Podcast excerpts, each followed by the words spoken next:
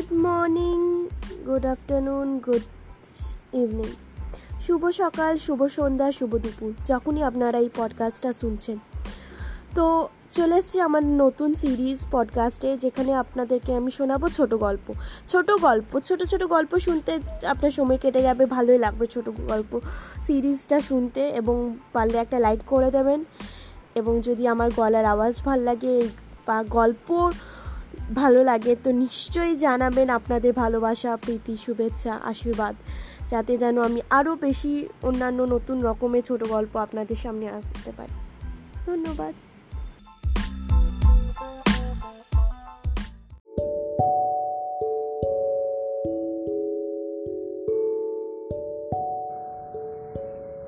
স্বজন ছোট গল্প উপলক্ষে লেখক দেবব্রত দাস। দুম করে যে এমন বিপাকে পড়ে যাবেন, ঘূর্ণাক্ষরেও ভাবতে পারেনি ননিকপাল আইচ। বছরের শুরুর থেকেই জমছিল আশঙ্কার মেয়ে তারপর ফেব্রুয়ারি মাসটাও কেটে গেল। কল্পনাতেও আসেনি যে মার্চের চব্বিশ তারিখ থেকে পুরো লকডাউন শুরু হয়ে যাবে টানা তিন সপ্তাহের জন্য। দমদমে এই আবাসন ফ্ল্যাটে কিনে ননিকপাল আছেন তিরিশ বছর। পরিপূর্ণ সংসার। স্ত্রী বাসবী আর দুই ছেলেকে নিয়ে সুখে দুঃখে কোথা থেকে যে পেরিয়ে গিয়েছে সময়, তা ঠিক টের পায়নি সরকারি চাকরি থেকে অবসর নিয়েছেন দু হাজার ছয়ে। তার পরের বছর ছোট ছেলে ক্যাম্পাস ইন্টারভিউ দিয়ে সফল হয়ে চলে গেল হায়দ্রাবাদের এক নামি কোম্পানিতে। লোভনীয় প্যাকেজ, আর পেছন ফিরে তাকাতে হলো না। তরতর করে সিঁড়ি বেয়ে উঠে গেল শিখরে। বছর তিনের পরেই বিয়ে, এখন বউ আর মেয়ে নিয়ে প্যারিসে। বড় ছেলেও ইঞ্জিনিয়ার। নিজের শহরেও তার চাকরি জোটেনি। ব্যাঙ্গালুরু আর দিল্লিতে পাঁচ, ছ বছর কাটিয়ে এখন সে মুম্বাইয়ের স্থায়ী বাসিন্দা। যমজ ছেলে মেয়ের বাবা তিনি। বহুদিন ধরেই বড় ছেলের কাছে যাব যাব করছিলেন বাসুবি। শেষমেশ মাত্র দশ দিনের জন্য মুম্বাইয়ের আদরে নাতি নাতনিদের সঙ্গে কাটিয়ে ফিরে আসার প্রতিশ্রুতি দিয়ে ফ্লাইট ধরছিলেন উনিশ তারিখে। ফেরার টিকিট উনত্রিশের বিকেলে। কিন্তু এখন কি হবে? ভাবতে গিয়ে চোখের অন্ধকার দেখেন ননিকোপাল কাজের মেয়ে চপার ভরসা তাকে রেখে গিয়েছেন বাসবি চপা বহুদিন চেনা জানার বিশ্বস্ত। কিন্তু সে মাঝে দুটো পাড়া টপকে প্রায় দু কিলোমিটারের রাস্তা পেরিয়ে আবাসনে আসবে কেমন করে? চিন্তায় রাতের খাওয়াটা প্রায় বরবাদ হয়ে গেল ননিগোপালের। টিভি বন্ধ করে চপাকে ফোন করলেন তিনি। সেও নিশ্চয়ই এতক্ষণে খবরটা জেনে ফেলেছে। প্রথমে দুবার রিং হলো না। তৃতীয়বার শোনা গেল পরিষেবা সীমার বাইরে। কি আশ্চর্য!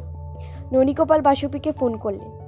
দু তিনবার রিং হওয়ার পরই অন্য প্রান্ত থেকে বাসুবির উদ্বিগ্ন কণ্ঠস্বর ভেসে এলো। কি গো, কি করছ এখন তুমি? খবর শুনেছ তো?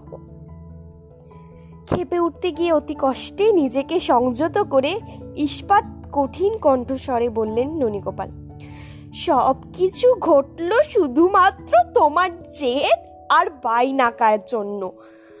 মানে আমার জন্য দেশ জুড়ে লকডাউন হলো। আশ্চর্য! তোমার কি মাথা খারাপ হয়ে গেল? ধৈর্য হালে হালেন ননিকপাল। নাকামি করো না বাসবি। তুমি ঠিকই বুঝেছ, কি বলতে চাইছি। আমি কতবার বারণ করছিলাম যেতে। মনে নেই? বলেছিলাম, মাস কয়েক পরেই দুর্গা পুজোর সময় তো আসবে ওরা সবাই মিলে। তখন দেখতে পাবে নাতি নাতনিকে। বলিনি, কানই নিলে না তুমি। তোমার কি উচিত হয়েছে আমাকে জপার ভরসা রেখে দিয়ে এভাবে পরিমারি মুম্বাইয়ে ছোটা? আগেও তো হয়েছে নাকি? এবারই প্রথম হলো। তাছাড়া উল্টোটাও তো ঘটেছে। ঘটেনি? তুমি জপার ভরসায় আমাকে রেখে তিন দিনে সাহিত্য সম্মেলন যোগ দিতে দিল্লি গিয়েছ? কত বছরই তো, গত বছরই তো।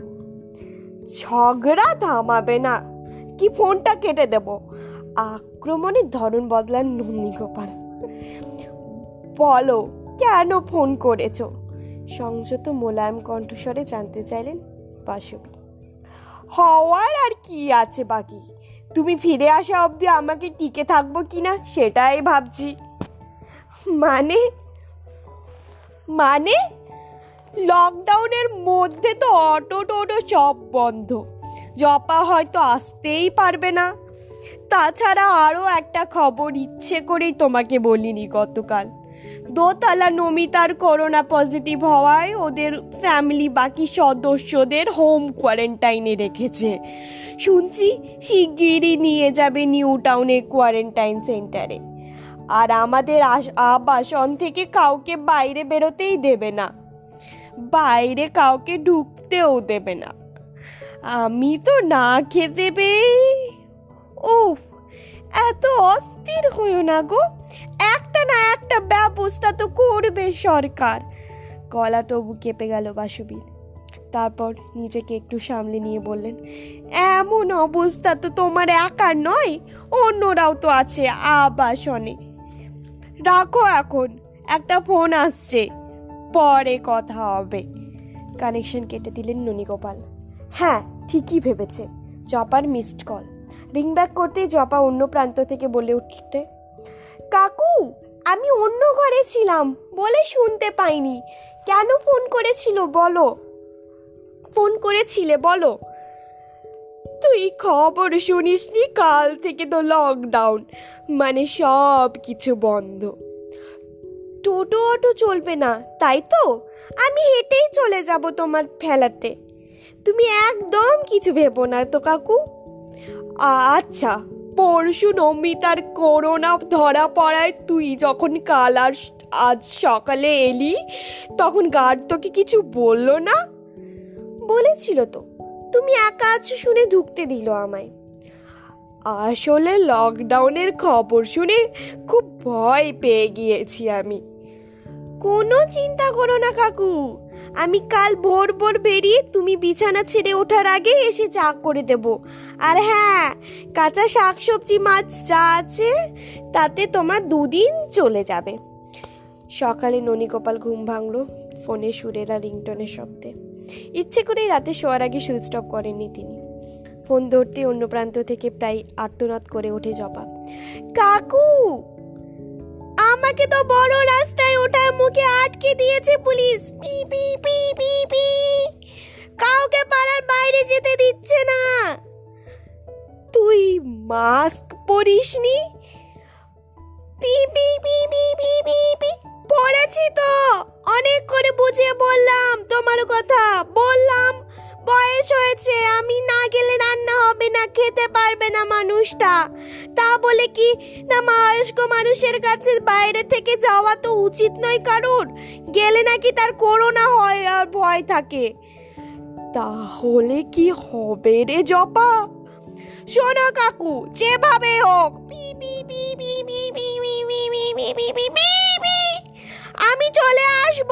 চপারে আটকাতে পারবে না কেউ। এখনও পারি সুযোগ পেলে। শোনো, ফ্রিজে রান্না করা ডাল, তরকারি, মাছ আছে। ভাতও এবেলার মতো আছে তোমার। মেশিনে গরম করে নেবে।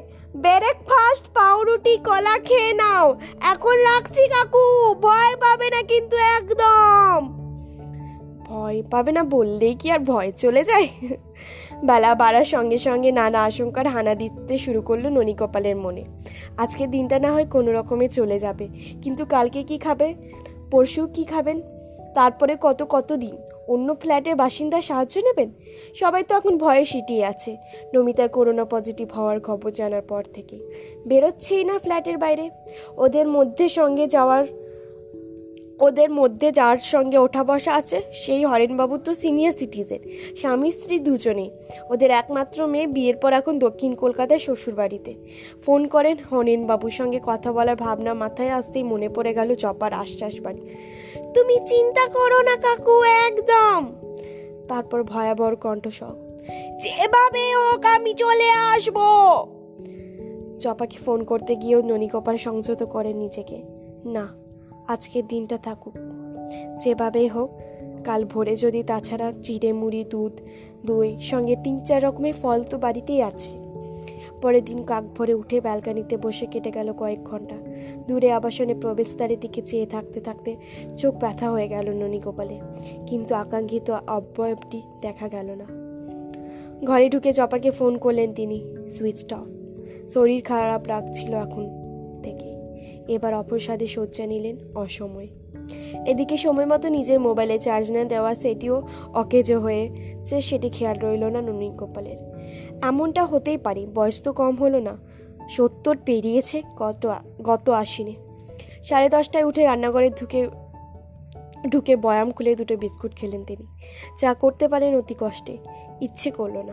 জল খেয়ে গলা ভেজালেন।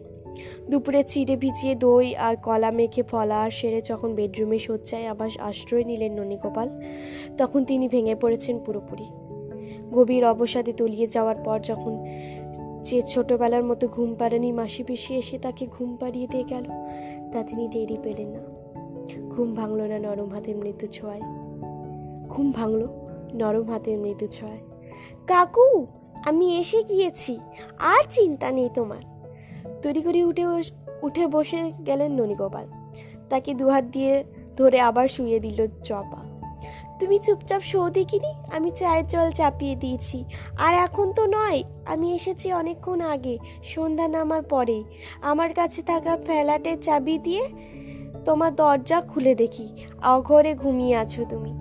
তাই না দেখে রাত্রিরে জন্য ভাত চাপিয়ে তরকারি কুটে তুই তুই আবাসনে ঢুকলি কি করে?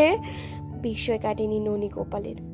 মুচকি হেসে জবা বলল, আবাসন তো পরের কথা। পুলিশের চোখ এড়িয়ে পাড়া থেকে বেরোলাম। ঘুরপথে অনেক গলি ঘুচিয়ে পার হয়ে।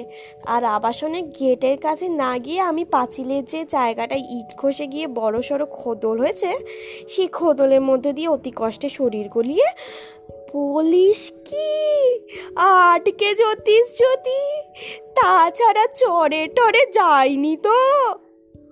ছড়ে টরে যায়নি তো? না গো কাকু, না বলেছিলাম না চপারে আটকানো সাধ্যি কারণেই চপার মুখে কার্য সিদ্ধির হাসি। ননীগোপালের ধীরে সুস্থে উঠে বসার অপায়, অপার বিষয়ে চেয়ে থাকেন জপার মুখের দিকে। কি দেখছ তুমি অমন করে আমার মুখের পানে চেয়ে? তুই তো যে সে মেয়ে নয়, কিন্তু রোজ রোজ তো আর এভাবে আসতে পারবি না। দরকারও নেই পাড়ার মানে? আমি তো চট করে বাড়ি ফিরে যাব না। চপা সাপ জবাব। কিন্তু তোর মার ছেলে তাদের কি হবে? আমার স্বামী যেদিন থেকে আমায় ছেড়ে চলে গিয়েছে, সেদিন থেকে মাই ছেলেকে দেখছে। ও আমার মার কাছে বেশি ভালো থাকে। আর মাকে আমি বেশি কয়েকদিনের জন্য চাল, ডাল, তেল, নুন, আলু, আনাজ কিনে দিয়ে এসেছি। অজান্তে ননীগোপাল হাতে পারিয়ে জপার মাথার উপরে ফুলিয়ে দিয়ে স্নেহের পলস। অজান্তেই ননীগোপাল হাত বাড়িয়ে জপার মাথায় বুলিয়ে দিলেন স্নেহের পরশ। তার মনে হলো, জপা নয়, তিনি চেয়ে আছেন তার কোনো এক ফেলে আসা জন্মের আত্মস্বজনের মুখের দিকে। নমস্কার।